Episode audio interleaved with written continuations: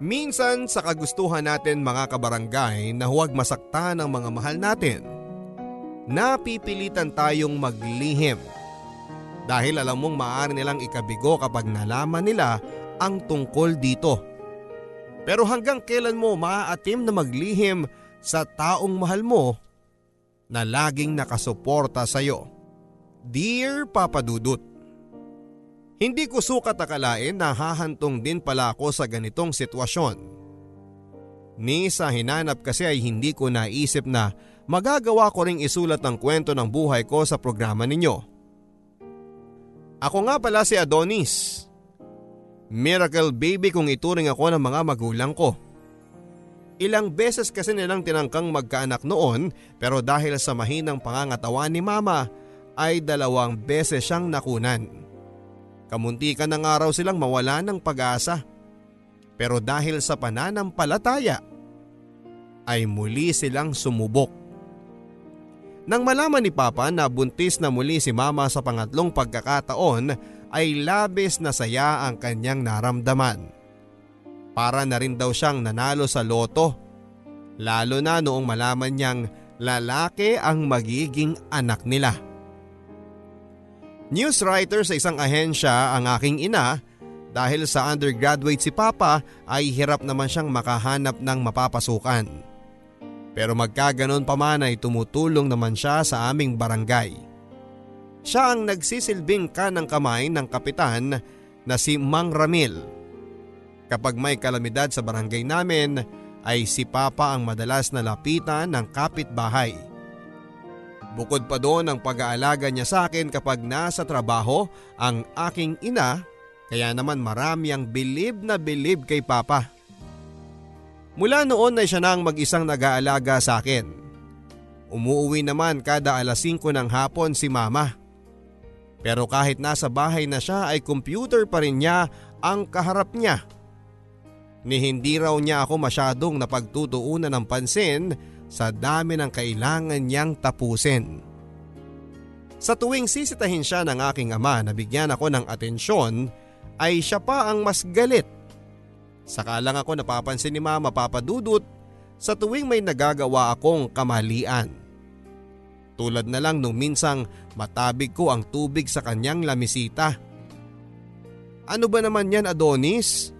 Bakit ba ang kulit-kulit mo? Sorry po ma, Nananadya ka ba? Nakita mo nang busy ako nito eh. Doon ka na muna sa papa mo. Hindi niya lang alam papadudot na sinasadya ko talagang guluhin siya para lang mapansin niya ako.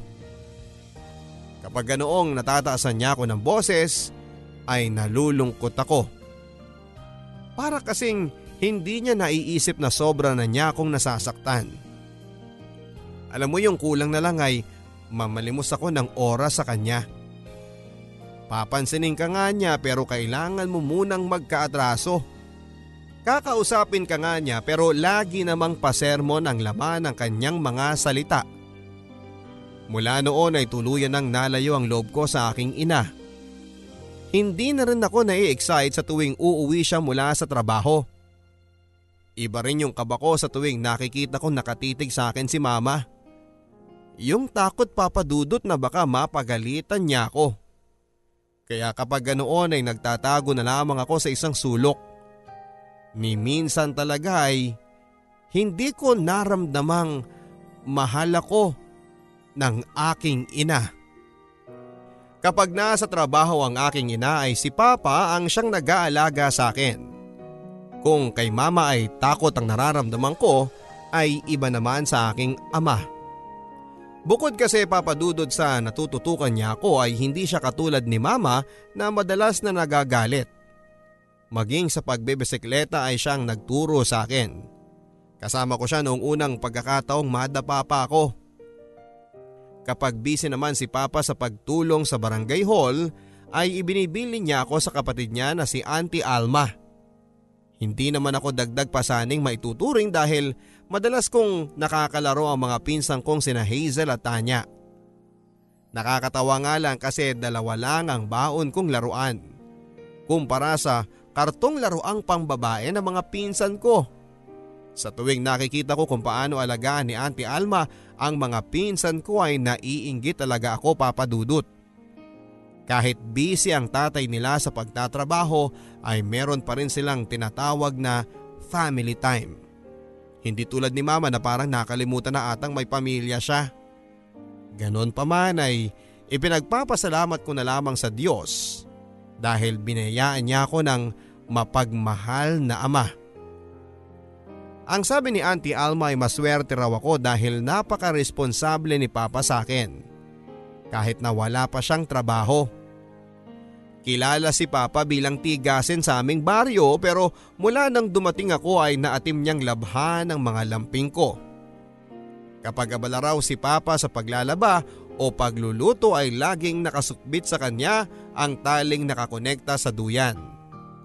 Para anumang oras na magising ako ay Ihilahin niya ang tali para maihele ako. Sa lahat ng kaganapan sa buhay ko ay tanging si Papa lang ang nakakasama ko. Hinding hindi ko makakalimutan kung gaano siya kasaya noong pakitaan ko siya ng stars noong kinder pa lamang ako. Tama yan anak. Mag-aral ka ng mabuti ha. Tulad ng mga stars dito sa kamay mo, sana'y maabot mo rin ang mga pangarap mo balang araw. Matuwa kaya si mama kapag nakita niya to pa? Oo naman anak. Paniguradong tanggal ang pagod niya mamaya kapag nakita niya mga yan. Sinadya ko po talagang hindi muna mag-shower kinagabihan noon sa kagustuhan kong maibida kay mama ang mga stars ko papadudot. Pero nabigo akong makita ang reaksyon niya papadudot dahil nakatulog na lamang ako sa kakahintay sa pag-uwi niya. Hindi ko na rin siya naabutang kinaumagahan dahil kinakailangan daw niyang pumasok ng maaga sa opisina. Ano ba yan? Hindi ko na nga siya nahintay kagabi. Hindi ko na naman siya nakita kanina bago pumasok. Hindi ko na tuloy na ipakita kay mama to. Kaya ba kanina ka pang malungkot dyan? Nakita niya mga yan anak. Napangiti pa nga siya habang pinagmamasdan ka sa pagtulog mo. Maging noong panahong natuli ako papadudot ay hindi ako pinabayaan ni Papa. Kahit pinagtatawanan na ako ng mga kapwa ko bata ay hindi pa rin niya ako iniwan. At dahil pagod sa trabaho ang aking ina ay tanging si Papa lang ang nagigising sa gitna ng gabi para alagaan ako. Hindi ko na kaya pa. Ang sakit talaga eh. Pagdadaing ko habang ginagamot ang sugat ko. Relax ka lang dyan anak. Ngayon lang naman ito eh dahil sariwa pa ang sugat mo. Mamamatay na ata ako sa sakit pa. Nakakita na kasi ako ng liwanag eh. Lumiliwanag na po sa paligid ko pa. Ang sabi ko na tinutugunan lang ni Papa ng pagtawa. Panaman eh, nahihirapan na nga ako, tinatawanan niyo pa ako. Angal ko. Anak, hindi kaya nakalimutan mo lang na bagong pintura ang bahay natin kaya lumiliwanag sa paningin mo? Ang OA mo ha? Kung bakit pa kasi kailangan gawing to eh. Ang tunay na lalaki anak, dapat tuli. Konting tiis lang at gagaling din naman yan. At saka ano ka ba? Walang lalaking umiiyak na dahil lamang sa tuli no? Ang pagkakalma niya sa akin. At dahil sa sobrang kabalahan ni mama sa kanyang karir, ay hindi na niya nasaksihan ang ilan sa mga mahalagang kaganapan sa buhay ko. Tulad na lamang noong magtapos ako ng elementarya.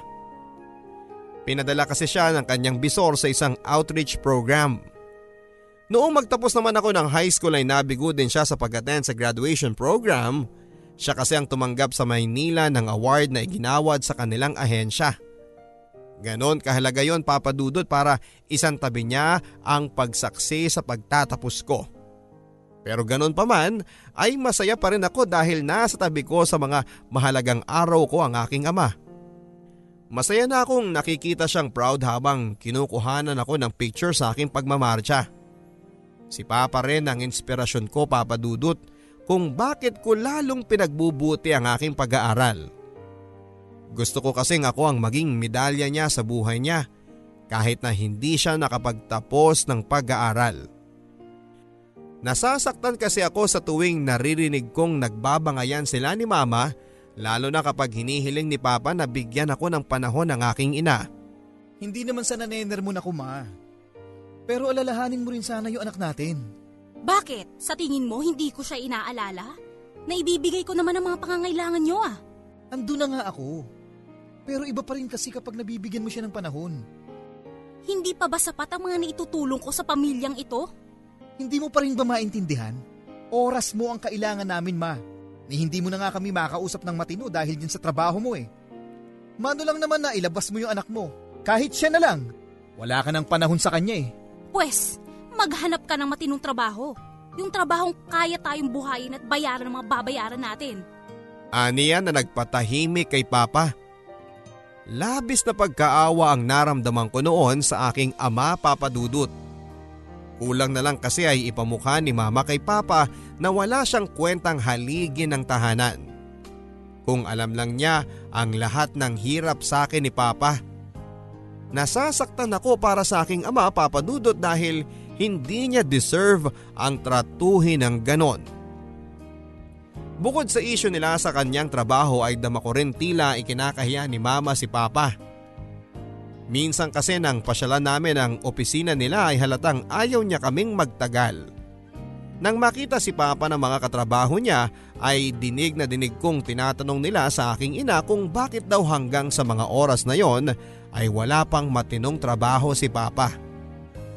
Sa naging tanong ng katrabaho ni Mama ay pansin kong bahagya siyang nahiya habang tinititigan nila si Papa. Kaya noon ay dali-dali nang kinuha ni Mama ang pagkaing dala namin sa kanya kami inaya palabas sa kanilang opisina. Teka ma, hindi mo man lang ako ipinakilala sa mga kaopisina mo. Matagal ko na silang gustong makilala eh. Nakangiting hirit ni Papa. Saka na lang pa at marami kaming nirarush ngayon eh. Sa susunod na dadaan kayo eh sabihan nyo naman sana ako ha. Ang sabi ni mama na parabang naistorbo namin siya. Pagkasakay namin ng tricycle pa uwi ni Papa ay pansin ko ang kalungkutan sa kanyang mukha. Dama ko ng mga oras na yon na nanliliit na siya sa naging trato ng aking ina. Kaya pinangako ko sa sarili kong magtatapos ako ng pag-aaral para maitaas ang moral ni Papa. Mula noon papadudot ay kaluguran ko na na maialay kay Papa ang bawat award na natatanggap ko. Masaya din ako sa tuwing pinangangalandakan niya sa buong barangay namin ang dami ng medalya ko. Batid kong marami rin ang natutuwa para sa kanya. Saksi kasi sila sa lahat ng mga sakripisyo niya sa pag-aalaga sa akin. Hindi lang daw siya huwarang kapitbahay kundi huwarang ama din sa akin hanggang sasadyain siya ng kapitan naming si Mang Ramil sa bahay. Inaalok niya si tatay na tumakbo sa susunod na barangay election sa amin. Kung sakali daw ay buong puso niyang ibibigay ang suporta niya kay Papa. May edad na rin kasi si Mang Ramil kaya wala na siyang plano pa na tumakbo. Kung magkakataon ay nais daw niyang si Papa ang magtuloy ng nasimulan niyang proyekto sa barangay. Hindi pa man sumasang-ayon si Papa ay batid kong gusto niya ang ideya ng pagkakapitan. Pero syempre kailangan niya munang isang guni sa aking ina kung papayagan ba siya. Kinagabihan noon ay nagdiskusyon muna ang mga magulang ko bago nakuha ni Papa ang permiso ni Mama. Hindi pa man nagsisimula ang eleksyon ay marami na ang nagpapaabot ng suporta sa aking ama. Noon ko mas lalong hinangaan si Papa dahil sa pagiging matulungin niya. Saka ko pa lang kasi napagtanto ang dami ng mga natulungan niya sa dami ng mga sumadya sa kanya sa bahay. Ang ilan ay nag-donate ng flyers at tarpaulin habang ang ilan naman ay nag-volunteer na tutulong sa kampanya. Maging ang mga pinsan ko ay nagpresenta na tutulong sa pagmumudmod ng mga campaign materials. Kasalukuyang kaming namimigay ng flyers nang lapitan kami ng mga kaklase ni Hazel noong high school. Ang magpinsang sina Biena at Patrick.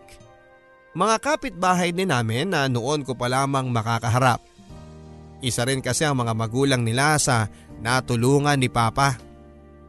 Habang nagtatagal ay napapansin ko ang pakikipaglapit ni Vienna sa akin. Madalas siyang nagkukusang tulungan ako sa kung anuman ang pinagkakaabalahan ko. Kapag nakikita niya akong magkausap kami ni Patrick ay nangungulit na rin siya. Kahit na minsan ay sinasadya ko na siyang iwasan ay sige pa rin siya ng sige sa paglapit sa akin. Hanggang sa minsang mapansin kami ni Papa. Aba, talaga lang anak ha. Parang kailan lang pinaglalaba pa kita ng lampin. Ngayon binahata ka na. Tignan mo nga naman ang panahon no. Wala si Popo. Nak, type po ba yung si Vienna? Pa naman eh. Di po. Asus! Nag-deny ka pa sa akin ha. Pa, wala pa po sa isip ko ang panliligaw. Nako, yung anak ko, oh, sa akin pa talaga nahiyang umamin. Okay lang yan, Adonis. Magiging masaya pa ako pag nalaman kong may pinopormahan ka na. Pagpatuloy mo lang yan. Wala sa lahi natin ang torpe. Pagpilit ni Papa na tila ba hindi naniniwala sa mga sinasabi ko. Lingid sa kaalaman niya papadudot na ni Katiting ay wala na talaga ako nararamdaman pa para kay Vienna. Labagman sa kalooban ko, wala akong ibang choice kundi ang itago sa tatay ko na bakla ako. Nakaramdam ako ng kakaiba sa aking pagkatao nang mapansin kong mas kinagigiliwang kong laruin ang mga laruan ng mga pinsan ko. Naaaliw din ako papadudot kapag ginagawa nilang katuwaan ng mukha ko gamit ang makeup ni Auntie Alma. Sa tuwing na ipupulupot ko sa aking buhok ang tuwalya, pagkatapos kong maligo ay labis ang saya ko. Pakiramdam ko kasi mahaba ang buhok ko sa tuwalyang sumasayad sa aking likuran. Kapag naririnig kong tila may paparating ay agad kong inaayos ang aking sarili upang hindi ako makahalata sa aking kalokohan. Kaduwagan na sigurong maituturing papadudod pero ang totoo niyan ay ayaw ko lamang madismaya si Papa. Bukod sa alam kong magagalit siya ay ayaw ko ring mapahiya siya sa aming barangay. Ayaw kong dahil sa akin ay masira ang imahe niya lalo na't nalalapit na ang eleksyon. Kaya hanggat maaari papadudot ay nag-iingat ako Madalas ko na noong makakulitan si Patrick sa messenger at nakakatabalang kasi ng puso na siya ang madalas na magparamdam sa akin. May patampo pa nga siyang nalalaman sa tuwing natatagalan ako mag-reply. Minsan ay nakakalimutan kong bakla ako sa paraan ng pagmamalasakit niya sa akin. Ramdam ko yon papadudot lalo na kapag kasagsaga na ng pangangampanya namin. Lagi niyang pinapaalala na punasan ang pawis ko maging ang pag-inom ng tubig kapag nakikita niyang pagod na ako. Bahagya din ako napangiti nang mapansin kong nakangiti si Papa habang pinagmamasdan niya kami ni Patrick. Kung alam lang ng aking ama ang pagtatanging meron ako para sa lalaking kasama ko. Ganon na lamang ang gulat ko nang muli akong kinausap ni Papa. Anak, kumusta ka na? Mukhang napapalapit ka na ron sa Patrick na yun ah. Tanong niya dahilan para kabahan ako. Ah eh, opo tay. Nako, napapangiti yung anak ko ah.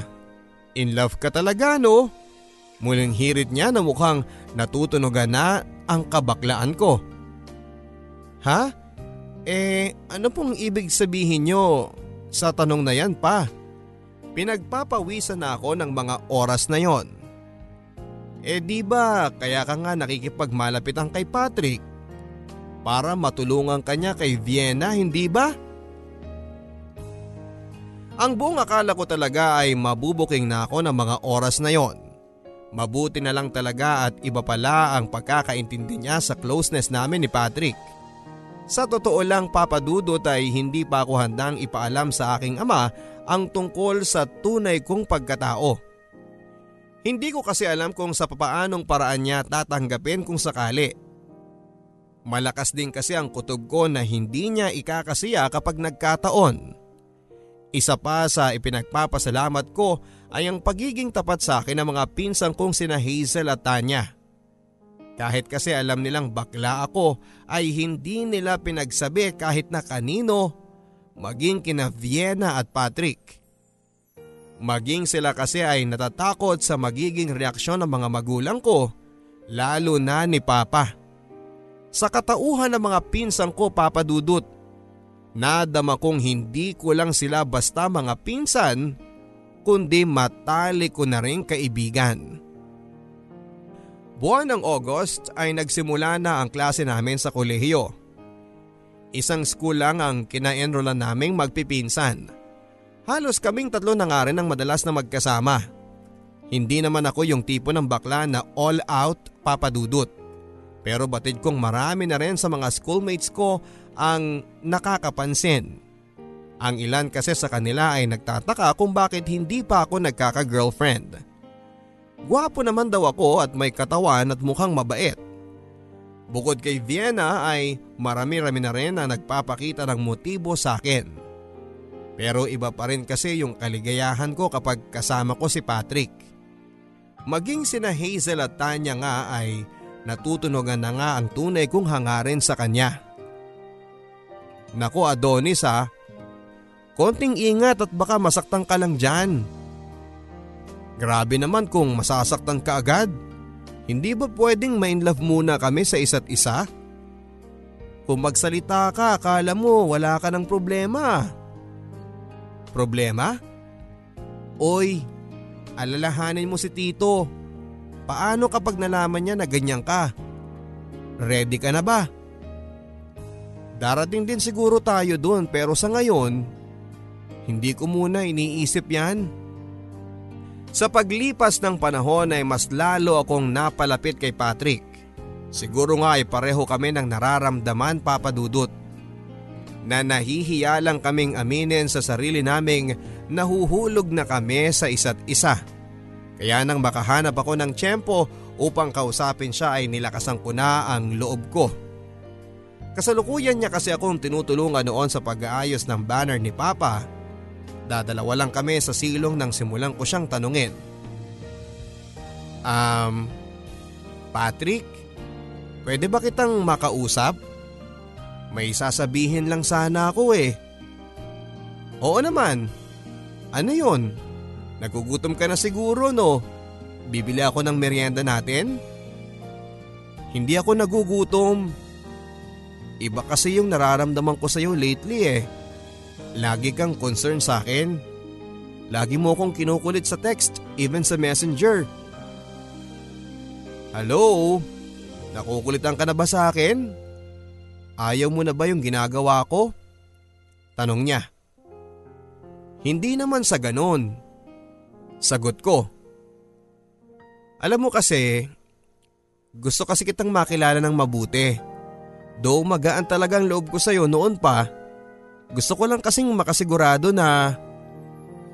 Na… Tanong ko. Nasa tamang tao na uhulog si Vienna. At least ngayon, kampante na ako na nasa mabuting tao ang pinsan ko. Marami pa siyang sinabi noon papadudot Kesyo parang kapatid na raw ang turing niya kay Vienna kaya hanggat maaari ay ayaw niyang masaktan yon. Hindi ko na nga siya pinapansin noon sa sobrang sakit ng nararamdaman ko. Kung alam lang niyang nadudurog na ang puso ko sa mga sinasabi niya papadudot. Ilang araw ko ring dinamdam ang sinabing yon ni Patrick. Akala ko naman ay pareho na kami ng nararamdaman. Tama nga si Tanya. Masyado akong umasa kaya ako nasasaktan ng sobra. Mula noon ay sinimulan ko na siyang iwasan. Hindi ko na rin siya nire-replyan sa mga text at chat niya. Maging sa ilang araw na nalalabi para sa kampanya ni Papa ay dumistansya na ako. Hanggat maaari ay ayaw ko na sana siyang makita pa. Pero dahil sa kagustuhan kong matapos ang kampanya ay nagtiis na lamang ako. Maging kina Hazel at Tanya ay hindi ko naitago ang hinanakit ko papadudot. Halos maiyak na rin ako sa kanila habang kinukwento ko ang naging pag-uusap namin ni Patrick. Nakarinig man ako ng kaunting sermon sa kanila ay dama ko naman ang kanilang simpatya. Gustuhin man daw nila akong ipagtanggol ay hindi rin nila magawa dahil tanging sila lang naman ang nakakaalam ng tunay na pagkatao ko. Baka raw kasi kapag ginawa nila yon ay mas lalo lamang na mabuking ako sa iba at makarating sa mga magulang ko na bakla ako. Kapag nasa bahay ako ay nagpapanggap na lamang ako na okay papadudot. Ayoko na rin kasing dumagdag pa sa mga problema nila nila mama at papa. Lalo na't madalas naman silang magtalo. Maging sa kampanya kasi ni papa ay parang wala ring pakialam si mama. Kaya hindi maiwasan ng aking ama ang magdamdam. Minsan nga gusto kong isipin na may amnesia ka na lang eh.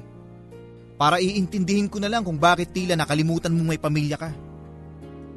Ni hindi mo man lang kami kumustahin ng anak mo. O kung kumusta na ba yung pangangampanya ko. Eleksyon nga, di ba? Busy rin naman ako sa mga write-ups ko tungkol dito. Eh ako ba, kinumusta nyo na?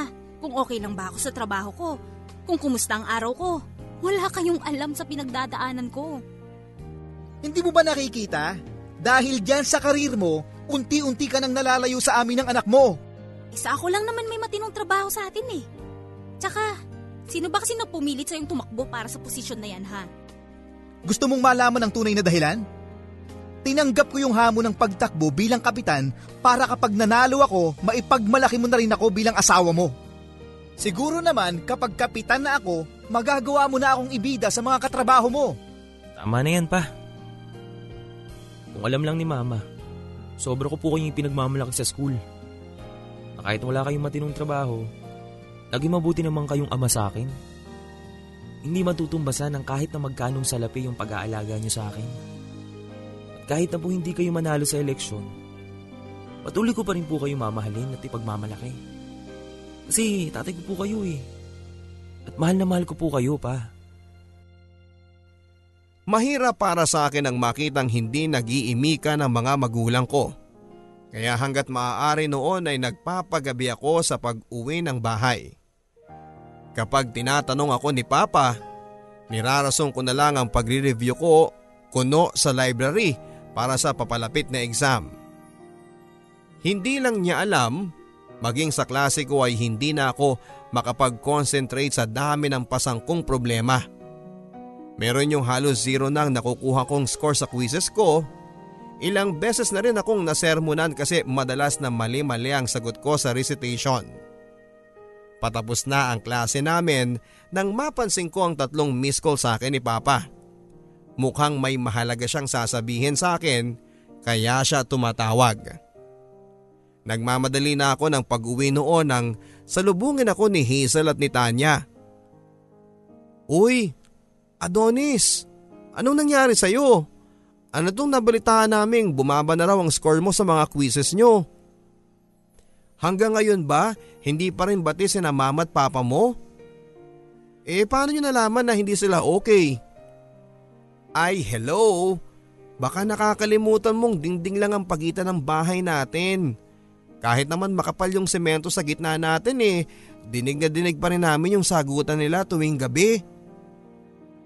Ewan, parang nagsasabay-sabay lang kasi eh. Yun naman pala eh. Alam mo na nga nagsabay-sabay na yung problema tapos eh dadagdagan mo pa. Umayos ka nga. Sa tingin mo kapag bumaba yung grades mo matutuwa si uncle sa'yo? Siyempre hindi. Huwag mong hayaang masira ng problema yung mga pangarap mo sa buhay. Yung tungkol kay Patrick, eh ano ngayon kung hindi kanya gusto?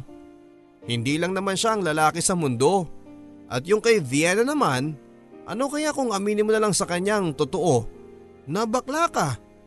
Dugtong niya. Ano?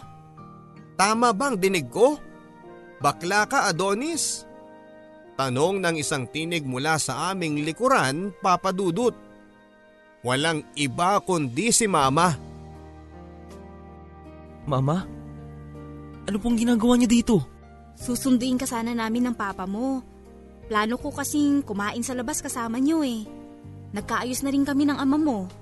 Ngayon, ang tanong ko naman ang sagutin mo, Adonis. Totoo ba ang lahat ng narinig ko? Ah, eh... Bakit hindi ka makasagot? Nahihiya ka? Sa pagkatao mo o sa panluloko mo sa amin ng ama mo? All this time pala, Adonis, nagpapanggap ka lang sa bahay? Ano na lang sasabihin ng papa mo kapag nalaman niya to? Sa pag-aalala kong uunahan niya ako sa pagsasabi kay Papa ay sinubukan ko siyang habulin upang pigilan. Naluluha na ako noon habang tanaw ko si Papa sa kalayuan na naghihintay sa amin. Baka sa labi niya ang kasiyahan nang makita niya na magkasama kami ni Mama. Ano? Tara na ba? Umuwi na muna tayo. May kailangan tayong pag-usapang tatlo. Anong nangyari? May problema ba? Anak, ano ba ito? Akala ko ba pinalaki mo ng maayos itong anak mo pa? Ano na naman ba ito ma? May problema ba sa school ni Adonis? Sa grades niya? Yang anak mo, bakla. Ma! Nagulat ka ba? Itong si Adonis, matagal na tayong niloloko sa tunay niyang pagkatao. Alam ko ang lahat. So alam mo pala ang lahat. Oo! Dahil bata pa lang siya nakutuban ko na na may iba sa kanya. At tanggap ko siya. Alam ko sa puso ko na kahit bakla siya, ay napalaki ko pa rin siya ng maayos. May malasakit sa kapwa at may mabuting kalooban. Kaya ano man ang pagkatao niya itatanggapin ko. At yun ay dahil sa anak ko siya. Bakit hindi ko alam ang tungkol dito? Eh kasi lagi kang wala, ma. Wala ka nga alam sa mga ganap ko sa buhay eh. Kasi lagi kang nakatutok dyan sa karir mo. Hindi mo alam ang mga sakripisyo ko para sa'yo, Adonis. Yung mga araw na gustong gusto kong mag-leave para mabantayan ka. Yung mga araw na sinusubukan kong tumakas sa trabaho para lang maka-attend ang espesyal na araw mo. Sa lahat ng kaganapan sa buhay mo, Adonis, hindi mo man ako nakakasama. Pero yung puso't isipan ko nasa inyo pa rin ang papa mo. Kahit na sabihin nating busy ako sa trabaho, lahat ng paghihirap mo nararamdaman ko. At sa bawat achievement mo, doble ang kasiyahang nararamdaman ko. Hindi nyo nakikita kasi kailangan kong magtrabaho para sa pamilyang ito. Kung ayaw mong maniwala, tanungin mo na lang mga katrabaho ko. Saksi sila sa bawat pagluha ko habang sinusubukan kong tapusin ang reports ko. O di naman kaya, hayaan mong ang Facebook post ko ang magsabi sa'yo na nagsasabi ako ng totoo. Bago tuluyang tumalikod si Mama ay iniwan niya sa akin ang kanyang cellphone para makita ko ang account niya sa Facebook. Hindi ko alam na may Facebook siya dahil maging ang account ko ay hindi rin nila alam ni Papa. At doon ko nga nakita ang lahat papadudot. Nakita ko yung post niya habang hawak ang kamay ko noong sanggol pa lamang ako. Wala na raw masasaya pa sa pagdating ko sa buhay nila ni Papa. Yung post niya habang kinukunan niya kami ng picture ni Papa noong nag-aaral ako magbisikleta. Tanggal na raw ang pagod niya, makita lang niyang masaya ako sa regalo niya. Maging yung panalangin niya sa Facebook na sana'y pagalingin na ako ng may kapal kasi nilalagnat na ako sa sakit ng pagkakatuli ko. Yakap-yakap pa niya ako noon habang naka-uniforme na sa tansya ko ay papasok pa lamang ng opisina. Nakita ko rin ang kuha niya ng mga larawan sa mga medalya at diploma kong nakasabit sa dingding. Siya na raw ang pinaka-proud sa lahat ng ina sa mundo sa mga achievements ko. May nakita pa akong picture na nakatag sa kanya mula sa post ng isang kaopisina na caught in the act, knockdown na si Mare. Ayon sa caption sa picture niyang nakatulog na sa kanyang table. Maging ang mga posters and banners ni Papa sa kampanya ay kinukuhanan din niya ng mga pictures. Humihingi siya ng suporta sa mga kabarangay naming friend niya sa Facebook. Maging si Papa ay halos matulala noon sa mga nakita namin papadudot. Masyado naming hinusgahan si Mama. Wala kaming kamalay-malay sa lahat ng paghihirap niya, maibigay lang niya ang pangangailangan ng aming pamilya. Nang puntahan namin siya sa kwarto ay nag-iyakan na lamang kami habang humingi ng tawad sa isa't isa. Kahit papaano papadudot ay naging maliwanag na sa amin ang lahat. Yung inaakala kong walang pakialam sa amin si mama ay mali pala. Wala na rin akong aalalahanin tungkol sa pagkatao ko dahil tanggap ako ng mga magulang ko. Ang buong akala ko ay magiging masaya na ang susunod na araw para sa pamilya namin. Pero nagkamali ako. Dalawang araw bago ang halalan kasagsagan ng kampanya nang bigla na lamang natumba si Papa. Halos ang lahat noon ay natataranta habang buhat siya. Dali-dali namin siyang tinakbo sa pinakamalapit na pagamutan. Pa, wag naman ngayon. Pa please lumaban ka. Kausapin mo ko papa. Ang sabi ko habang sinusubukan ko siyang gisingin. Maging si mama noon ay humahagulhol na rin nang makita niyang tumitirik na ang mga mata ni papa. Sa kasamaang palad papadudot ay hindi nakayanan ni papa ang laban ng buhay. Na heat stroke ang aking ama papadudot. Halos gumuho ang mundo naming mag-ina sa mga nangyari kay Papa. Hindi namin alam kung sa papaanong paraan kami magsisimulang bumangon. Kung saan kami kukuha ng lakas ng loob para harapin ang mga susunod pang mga araw. Ako ang lubos na naapektuhan noon dahil halos karugtong na ng buhay ko ang aking ama. Parang nawala na nga ako ng ganang mabuhay pa sa pagkawala niya. Sa ngayon ay nasa healing process pa lamang kaming mag-ina, Papa Dudut. Kung nabubuhay lang sana ang aking ama, alam kong magiging masaya siya sa pagkapanalo niya sa halalan. Pero wala na ring silbi ang lahat dahil iniwan na kami ni Papa. Kasalukuyan kong tinatapos ngayon ang kurso kong Polsai Papa Dudut. Plano ko kasing ipagpatuloy ang pangarap ni tatay na makapaglingkod sa taong bayan. Alam kong magiging proud din siya sa aking pagdating ng araw. Nagresign na sa kanyang trabaho si mama. Nagtayo na lamang siya ng maliit na tindahan na may bigasan sa tapat ng bahay. Maraming maraming salamat kung mabibigyan ng pagkakataong mabasa ninyo ang kwento ng buhay ko. Praying for the continuous success ng inyong radio show Papa Dudut. Lubos na gumagalang, Adonis.